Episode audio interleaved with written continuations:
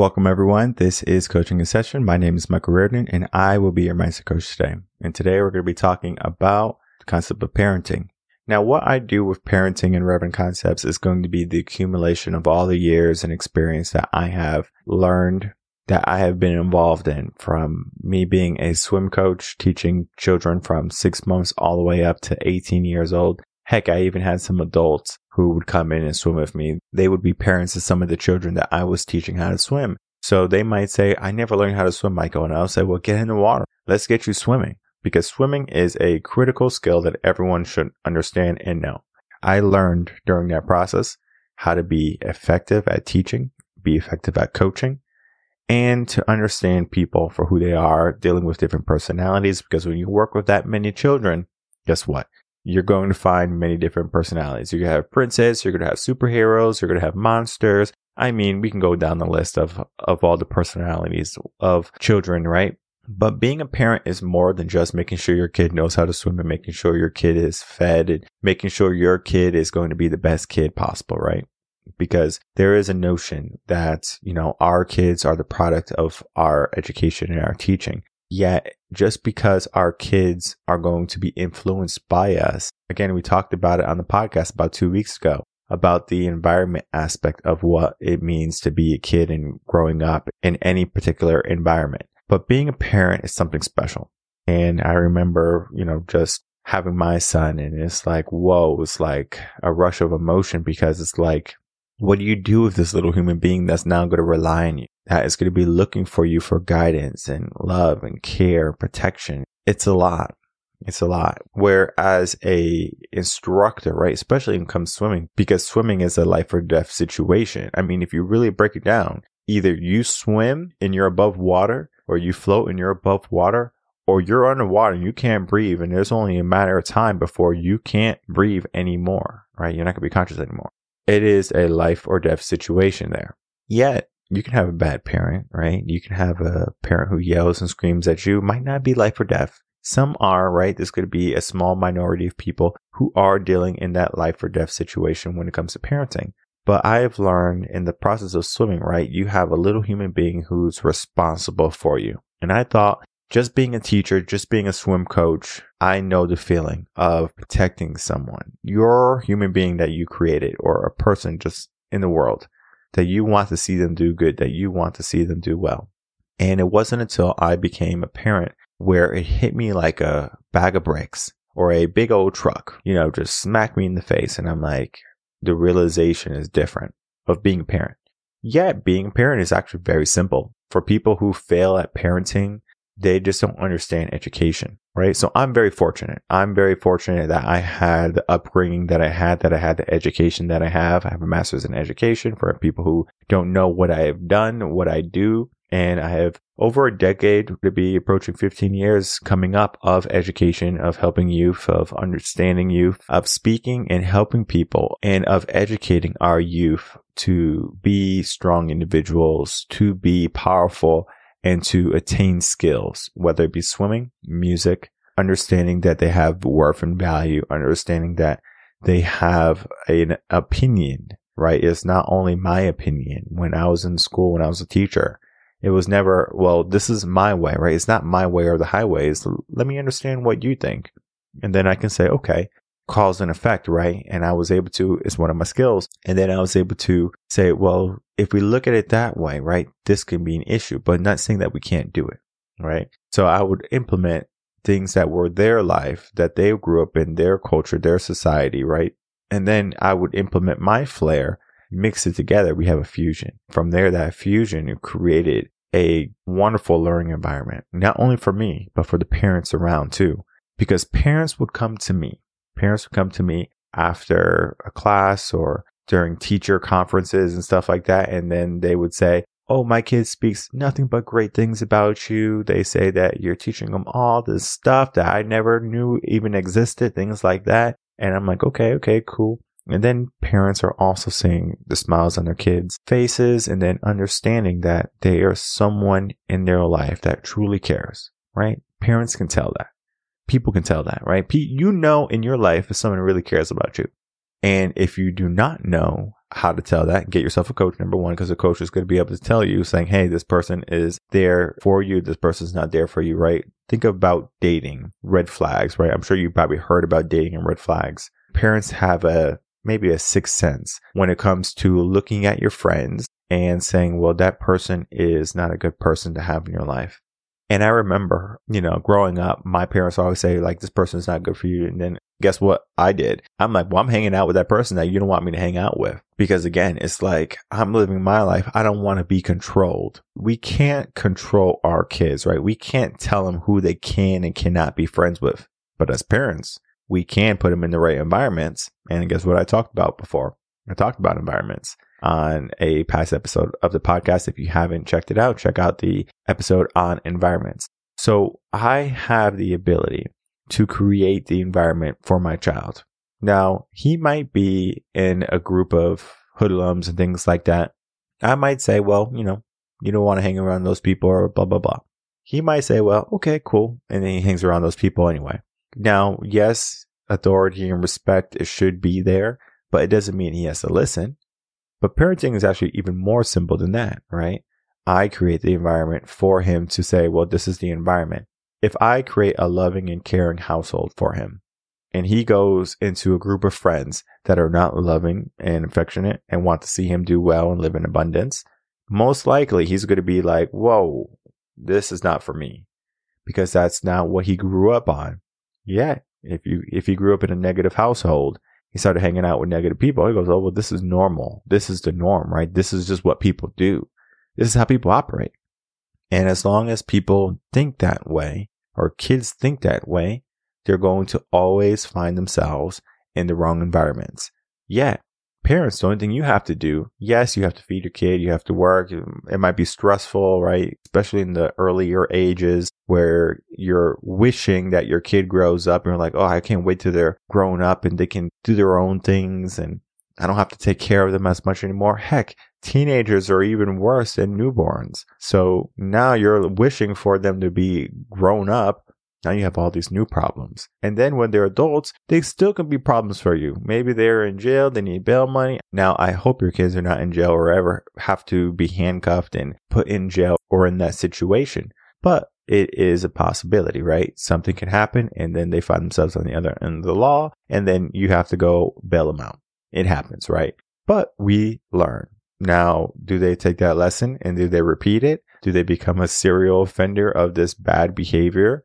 Maybe, maybe not. I've seen wonderful households of parents who are loving and affectionate and caring have a child turn out negative, have a bad outcome for their life. And I've seen the other end. And I will say just having a strong positive household is not enough. Especially in our world today, it is not enough with all the social media, with all the influences that are happening in our kids' life. We have to look at our child.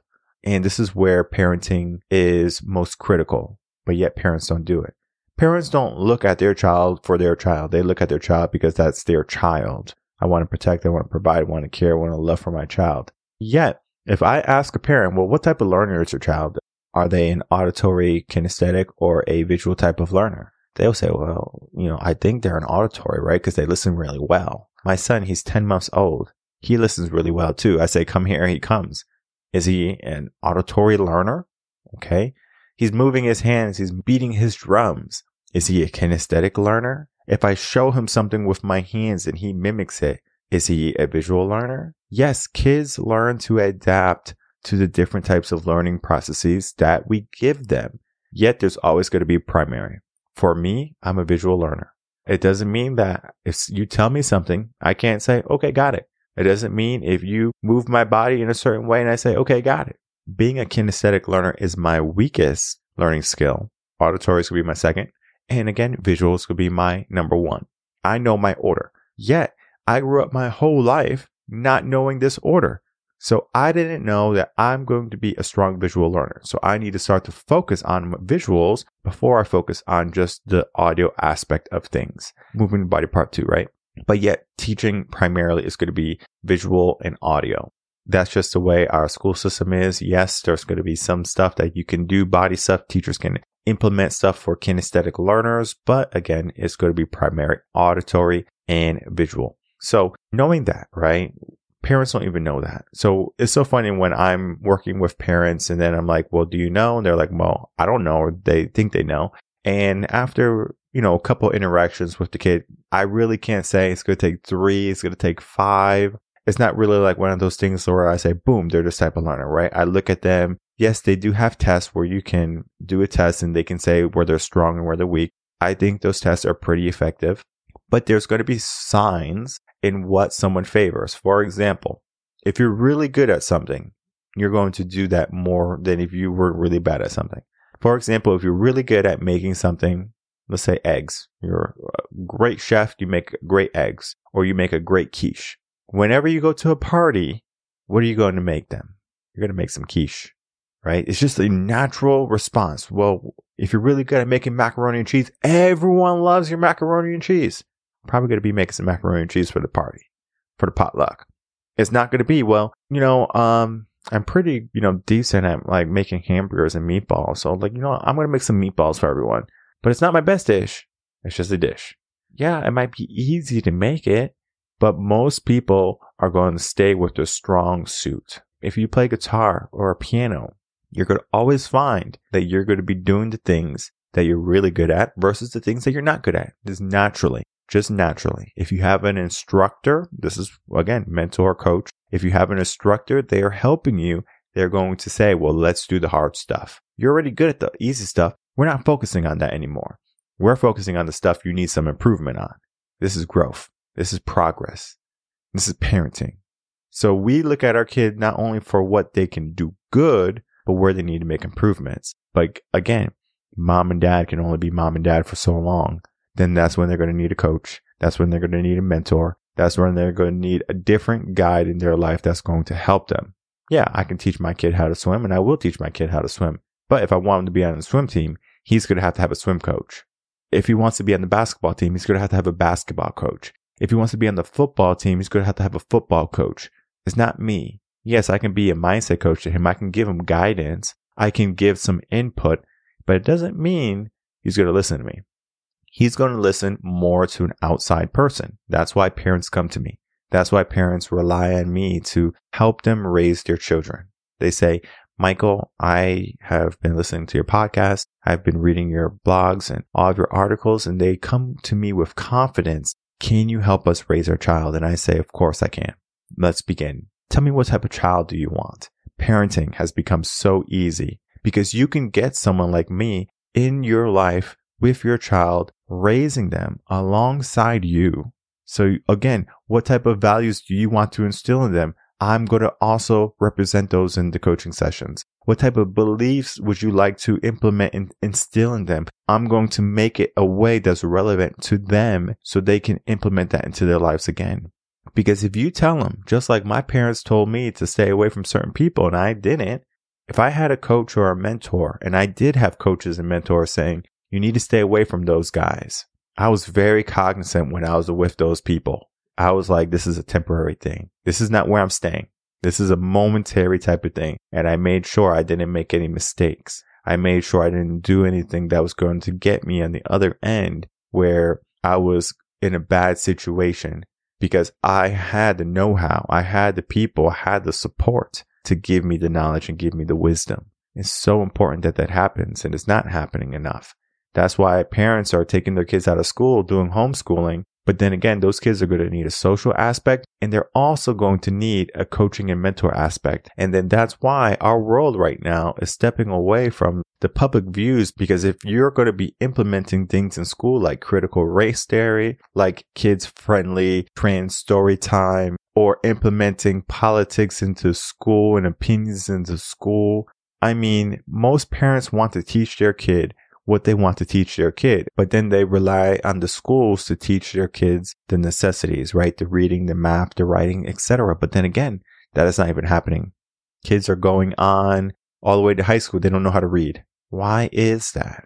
Parenting is very simple. The environments that our kids are in have become more complicated. So we need to understand how to raise our child to be the best version of themselves. How do we do that? How do we train them or help them understand that they can be making some choices, how to be critical thinkers, how to be leaders in their own right? Because again, our culture and our society right now is teaching kids how to be followers, how to make our kids worker bees. You don't want your kid to be a worker bee. You don't want your kid not to be the CEO. You want your kid to have the best. And most parents want the best for their kids. And most parents will sacrifice everything for their kids to have a better life than they had. That's what my parents did. And now I'm in a better place. And the same thing for mine. Whatever he needs, he got. But at the same time, I know a little bit something different. It's a secret, top secret. And I'm going to tell you that secret is self. If you're 100%, he's 100%. But if you give yourself to him and he's 100% before you're 100%, then you're going to find that you're in that mentality of, I want my kids to have a better life. He's naturally going to have a better life because my life is 100%. He's just a byproduct. He's living in my environment. Parenting is very simple. Parents don't think that way. Parents think, well, I'm going to focus on my kid, right? I'm passing the baton. And maybe you do. Maybe you have to do that, right? Maybe you don't have the mindset. Maybe you don't have the environment. Maybe you don't have the skills. But then at that point, that's when you get someone in your life, in that child's life, so you can elevate, so they can elevate, so everyone else prospers and benefits from each other. Yeah, people don't do that.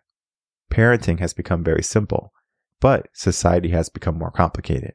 So we can either let our kids live in society or we can learn how to be effective parents, learning what our kids need, learning how they learn, right? Again, I talked about that aspect. And then understanding that a parent is a parent and a parent can only go so far. And just this morning, you know, just speaking about how parents will say something to their kids saying, you know, I don't like this kid or something like that.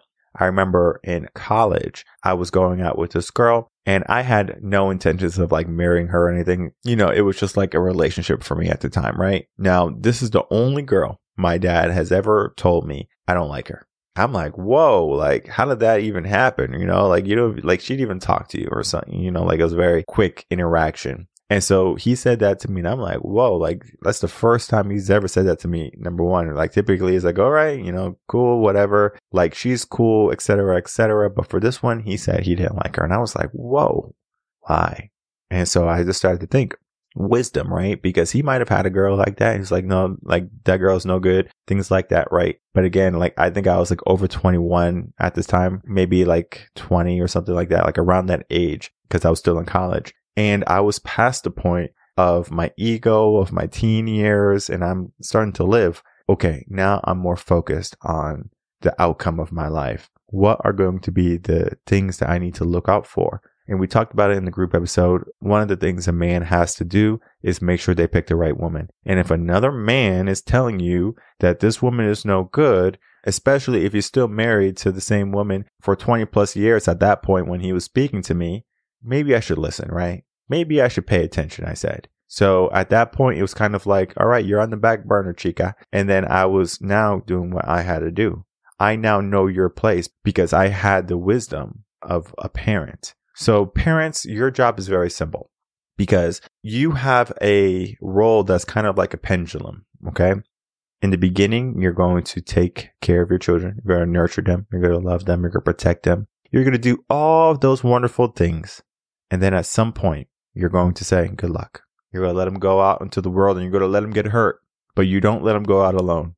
This is where people get a coach. This is where people get mentors. This is where people find good role models for their children. So when you are ready to let your kid go, I know you don't want to. I know you don't want to. I know you love them. Let them go. Let the coaches, let the mentors do your due diligence in making sure you find the right person. You find the best person for that child to be there with them, to be their confidant, to answer any questions if they have questions, to offer a little bit of insight. It's perfectly fine.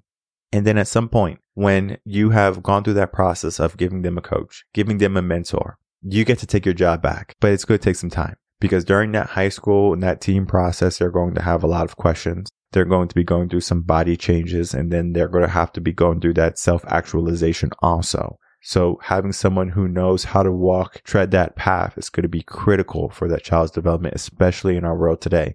Society is the problem. Now, once they grow up, They finally get out of their hormones, they get out of their feelings, and they start to operate in logic and fact. It can happen as early as 20, 21. I've seen it happen as late as 32, but it typically happens around 24. All right. So that means around 24, guess who's a parent again? You. Parenting is very simple at that point. You support them, you offer guidance and wisdom. And at that point, they don't need a coach to help them anymore because they probably already have the wonderful mindset that's going to create success, that's going to create abundance, that's going to create the life that you wanted for them because you were there and you had enough know how to make sure that they had a better life. You sacrificed for them momentarily, maybe. And you said, I want to give them the best coach, the best resources possible so they can come out on the other end better. The goal of the majority of parents is to make sure that their kids are in a better place. But yet, when a parent reaches a high level, the concept of expectation becomes a factor. For example, I said to myself, for example, at some point I said to myself, I'm not going to go for my doctorate. I'm going to have my kid go for a doctorate. So my kid has to be a doctor. He might not want to be a doctor. So I asked myself, I can create the expectation for him to be a doctor, or I can say, well, I'm just going to live my life, become a doctor because that's an aspiration that I have for someone in the family to do it. So why not me do it? So I'm going to do it. I'm going to go get my doctorate. He doesn't need it. I want it. I don't want it for him. I want it. Most parents think, well, I want my kid to do this. I want my kid to do that. It's really just a reflection of what we want and we're putting off our ideals onto our children. That's not their responsibility. Our life should be our life. We should be living our life. We shouldn't be making our kids live the life that we missed. Why not us as parents? Parenting is very simple. Why not we go out and we do the things that we're supposed to do? Why not we go after the goals that we have envisioned for ourselves? Maybe they have changed over the years, right? They will but we go off and we get our goals. Life doesn't end when our kids grow up. Life doesn't end when we have our first kid.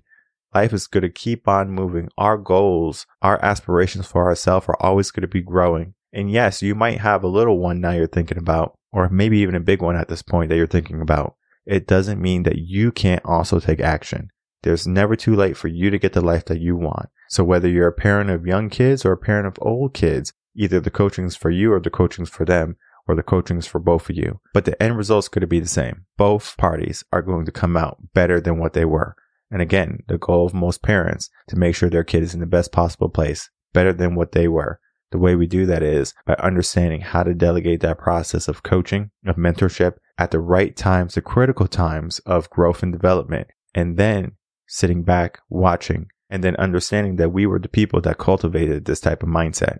So if you're having some issues with parenting, if you're having issues with raising kids, if you have kids who need some guidance, if you need some guidance yourself, head over to revenconcepts.com, get yourself some coaching, get your kids some coaching, and then begin that process to changing your environment, your whole family dynamic to something better.